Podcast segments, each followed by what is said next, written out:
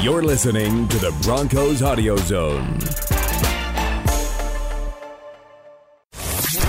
This is Horsing Around with Broncos insider Andrew Mason. Oh my gosh. Each week, Mace takes you inside the Denver Broncos. I like it. Players, coaches, insiders, and of course, with a twist only Mace can provide. Buddy Duddies. Now, here's Orange and Blue 760's Andrew Mason.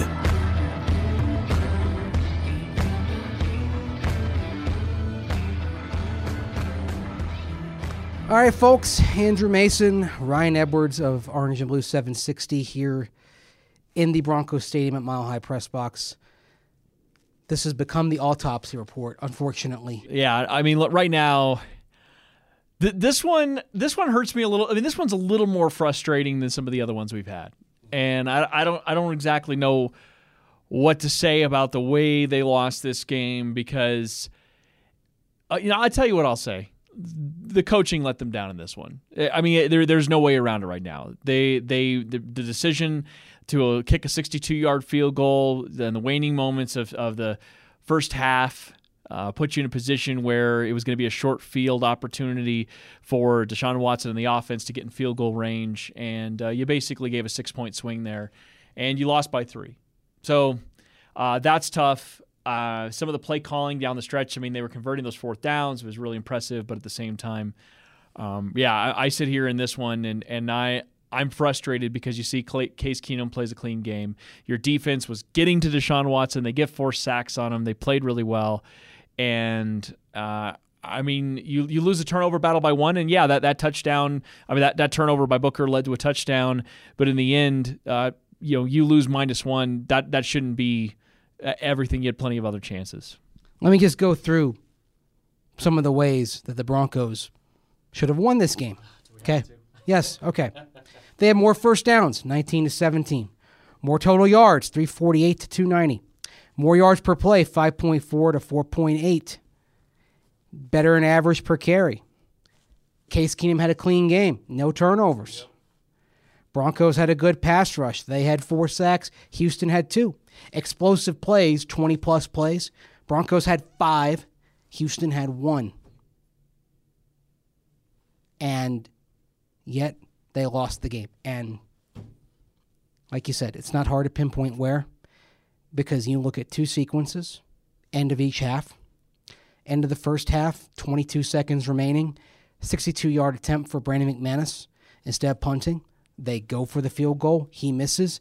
Houston capitalizes. Houston had two timeouts, only need a couple of completions to move into Fairbairn field goal range. Bada bing, bada boom, 13 and 7. Timeout, timeout, field goal.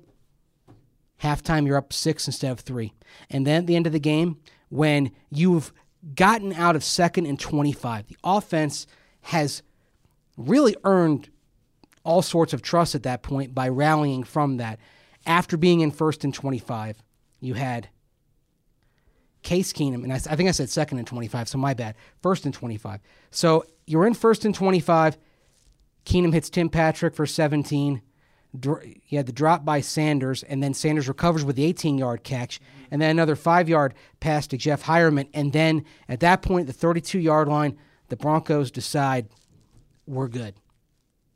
Instead of continuing to drive to a, a better chance at success on the field goal, they stand pat with a 51 yarder. Brandon McManus misses wide right.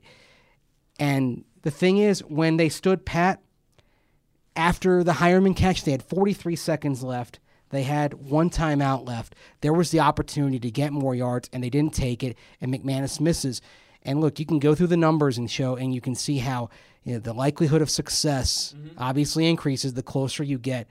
You can't be satisfied with a 50 yard field goal. You got to get that thing to 40 or preferably even 30 to feel good about your shot. Yeah, really frustrating there. They're huddling up, they're running time, and Case Keenum talked about it a little bit in the press conference, just sort of said they had a target line in mind and you know, he he just was kind of running the plays. You know, I mean, as far as they were doing that, they had a target line in mind. They got in field goal range, and rather than increasing the percentages with plenty of time on the clock and timeouts, uh, they well at least a timeout. They opted to uh, run clock and not give, I guess, Deshaun Watson and the Texans any time. But the problem with that is, you know, at that point the Texans are playing for what you're playing for. They're playing for you missing the field goal. You're playing to make the field goal and win the game. It, there, there wasn't going to be time one way or the other. So I'm not exactly sure what what the mindset was there for the coaching staff. But uh, you know, I mean, that in the parlance of what we're going to be talking tomorrow, that's a throw your hat moment uh, among several that happened in the game, and that one was proved costly. I, look, you you go five. 10 yards closer. Let's just say five yards. Let's just say you could just get a. I mean, the percentages increase, increase as you were sort of talked about there. So uh, that that for me is uh, what, what, what can you say uh, from a coaching staff that is uh, is used to close losses? You'd feel like you'd want to give yourself as many percentage point chances to improve your odds as you possibly could. And the, the Broncos opted not to do that. It's just baffling. You look at the close losses. The Broncos have now lost six of their last seven since a 2 0 start. And they lost by four to Kansas City, three to the Rams, seven to Kansas City, and now two to the Texans. Will Parks said something profound last week, and it applied again this week. I brought up to him, and and he got really emotional. A lot of guys were emotional after this loss, but he said last week we're close, but we're not getting closer. And I feel like that is the most profound and accurate assessment of the Broncos right now. They're close, but they're not getting any closer. That's perfect. Uh, that that's exactly what it is. And I asked Von in the post press conference sort of about that. Like, I mean, how how do you what do you put your finger on? Why why is this team continually just coming up short? And he's like, look, man, if I could put my finger on it, I would have done it already. He's like, you know, for me, it's it, this is Von's words. He said it's situational. You know, we, you know, where Brandon McManus missed that 62 yarder, it's on the defense there to stop them from getting back into field goal range. Now, uh, knowing that you missed the 62 yarder, it's a short field to get in range. Now they got closer than they, you know, they, they were in range before they had the big completion. But uh, he he's right, and yet at the same time I, I, I guess for, for what my response to be with Devon would be, yeah, but but you were put in that position with your backs against the wall unnecessarily, and that that for me is where the frustration kind of comes in uh, about this that specific loss. And you know, I saw I just saw a quote from uh, Chris Harris kind of float across the wire, just how he said we're we're we, we play with too tight of a margin to have anything like that happen. And you know what? It, feels like right now with this team the whole we play it's too tight of margins it's wearing on them and and that's where I, I see some of the breakdowns happening. Look they they uh they played a good game today. I mean they didn't play a great game but they played a good game. Good enough to win. yeah absolutely. But but when you play with such tight margins continuously knowing that the slightest mistake could be the death nail in the game i, I mean how, how do how do teams maintain a certain level of excellence at all or, or even a certain level of competitiveness. They've maintained the competitiveness, but the reality is, just like Will Park said, they're close, but they're not any closer. And how do you get closer? Especially now when you're looking at this team being very banged up. They were without Royce Freeman today. They're expecting him back after the bye. Brandon Marshall, same thing. Bradley Roby, same thing. But now you look on the offensive line, and you're potentially going to be without Matt Paradis for a long time. And you're already without Ron Leary. You're losing your leaders, your core guys left and right. Jared Veldheer did return today, and I thought played reasonably well, uh, given that he was facing one of the better pass rushes in the league. But you talk about leaky boat syndrome, and it just seems like it's multiplying right now. It's spreading. Right. And they don't really have an answer uh, for it ultimately. And and I can't say I blame him because, like I said, Case Keenum played a clean game. It's his first one of the season. We kept saying that. A- And he finally did it. And he finally did it. And of course, it was a close game as a result of it. If he would have had a, a back-breaking turnover in the second half, then that would have been the death nail. The Devontae Booker fumble ended up leading to a touchdown for the Texans. That was pretty r- rough. But again, early enough in the game, they survived it. They had, gave themselves a chance. Too many three and outs. I mean, I don't, I don't have the final count on me right now of how many three and outs, but uh, too many three and outs today. That that's something at home you, you simply can't do. I've got it right here. You knew I would. I know you would. You've got a three and out on the opening possession, Uh, a possession without a first down, third series. That was a Devontae Booker fumble, a three and out after that, and then two three and outs in the fir- in the second half. So that is five possessions of eleven in which you failed to generate a first down. Brutal. You can't can't get by with that. Houston, by comparison, um, had four possessions, so the Broncos' defense did a good job containing them. They did better as the game went on. Really, after that first drive when Houston marks 75 yards in eight plays with the passes to Demaryius Thomas propelling them, after that, Houston had a couple of drives of over 50 yards. One ended in a turnover on downs, one ended in field goal. Their touchdown drive was only 22 yards. So the Broncos, after the first drive, kept them bottled up. Again, the defense sacked Deshaun Watson four times. Usually that has been something that has put them, the Texans, in some trouble. The defense did its job after the first series, played well enough to win, got the Broncos the ball back twice with quick stops. Uh, one on one drive, they allowed a couple of first downs, but got the Broncos the ball back with 329. You know, the defense did what it was supposed to do. It gave the offense opportunities. And look, then the offense had the drive. Look, until they put the stop sign up at the 32 yard line, that drive was good enough to win. 100%. Yeah, I mean, look at that. 14 plays. 14 plays, 68 yards, knowing yeah, no, I, I, I see it, and and knowing, of course, that eh, the the game is on the line, but your defense gave you the ball with 3:29 remaining.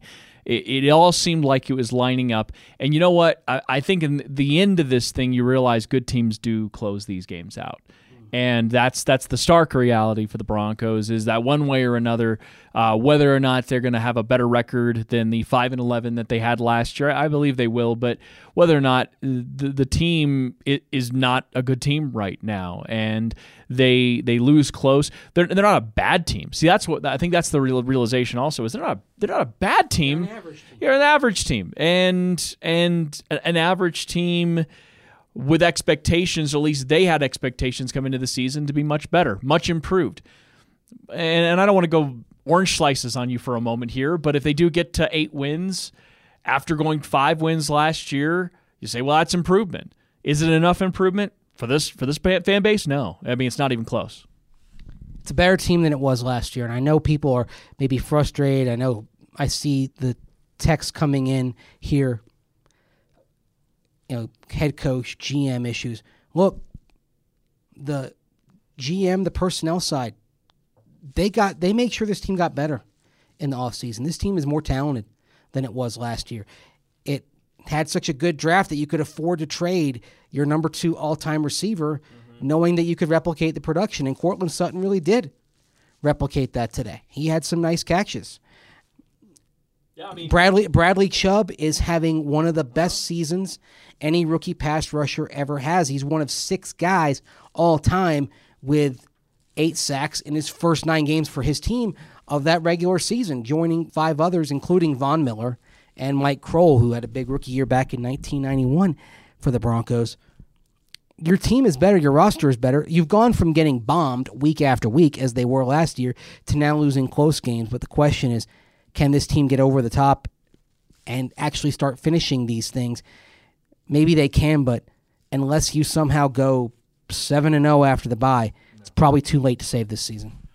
No, that's that's almost exactly what it is. And I think the the really pressing question becomes whether we have this question answered now or we start answering this question towards the end of the season is well, assuming Case Keenum is back, uh, assuming in large part a lot of the same returning faces on the offense and defensive side of the ball. Of course, you'll draft.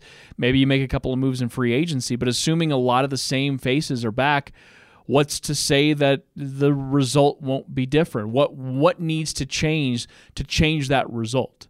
And that's the question. I, and I like I know what a lot of the fans are looking for. Um, today, I Vance Joseph acknowledged some of his play calls did not work out, and they did not uh, give the Broncos a chance to win.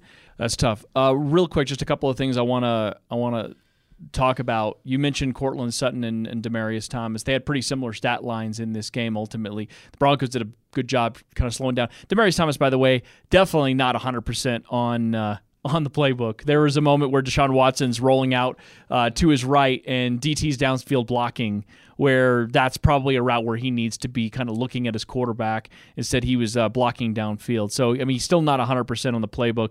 Uh, that will come with some time.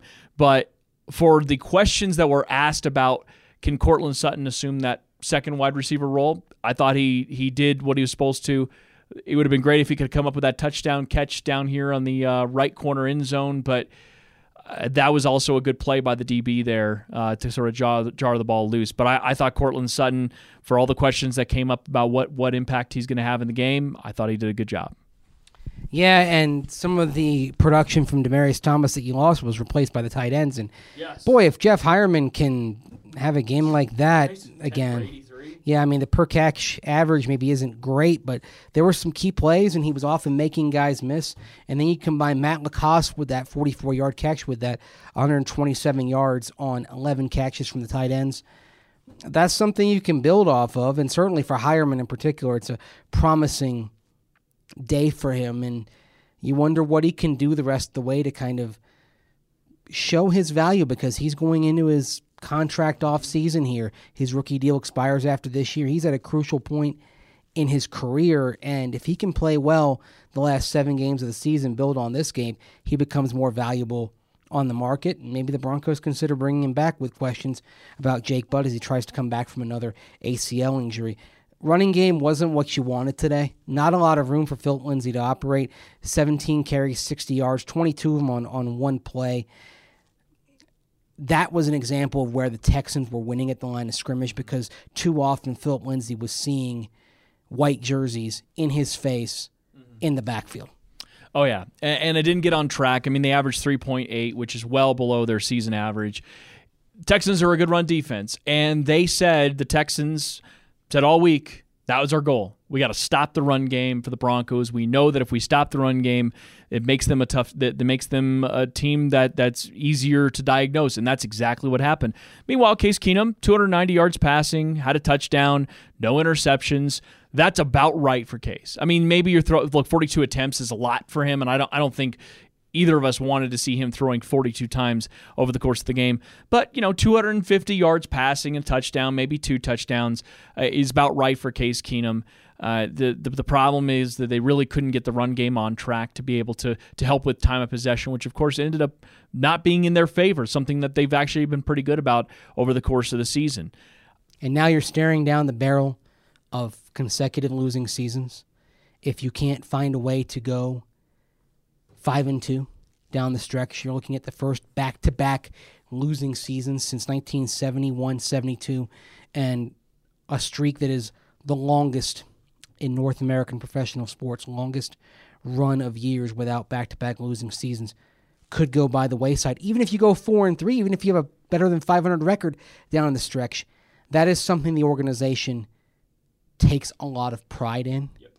And the playoffs may be likely out of reach. Only four teams have bounced back from three and six to make the postseason in the multi wild card era since 1978. There are other things in play that matter for the long term for the organization, and if they have back to back losing seasons, man, I don't know. It's something that if you're a Bronco fan that is 50 or younger, you literally don't remember that. You haven't experienced that. It's how the other half lives. It's uh, something that they're going to have to. I, I, I, hate to say that's the goal in the second half, but you know you're talking about all-time records here, and you're right. It's that. It's uh, more Super Bowl appearances than losing seasons. That's all on the line. Considering this is uh, the year Pat Bowlen goes into the Hall of Fame, uh, that that would be a little bit of a, a, downer mark on it. Of course, we'll celebrate that no matter what, but uh, that would be a little bit of a downer mark on it. For Ryan Edwards, I'm Andrew Mason. Tough day here at Broncos Stadium. Broncos lose 19 17 to the Texans. We'll have plenty more throughout the week on denverbroncos.com, the Broncos 365 app, and of course Orange and Blue 760. You can listen to it on the radio in Denver, on the iHeart app, on the Broncos 365 app, on the Broncos site. Plenty of ways to listen. We'll be with you from 10 to 1 every weekday this week and start parsing through the wreckage of another defeat and trying to figure out where we go from here. Until next time, take care. This has been another edition of Horsing Around with Broncos insider Andrew Mason. Check out Mace on DenverBroncos.com and weekday mornings at 10 with Steve Atwater and Ryan Edwards. That's how we get it done. We'll see you next time on Horsing Around.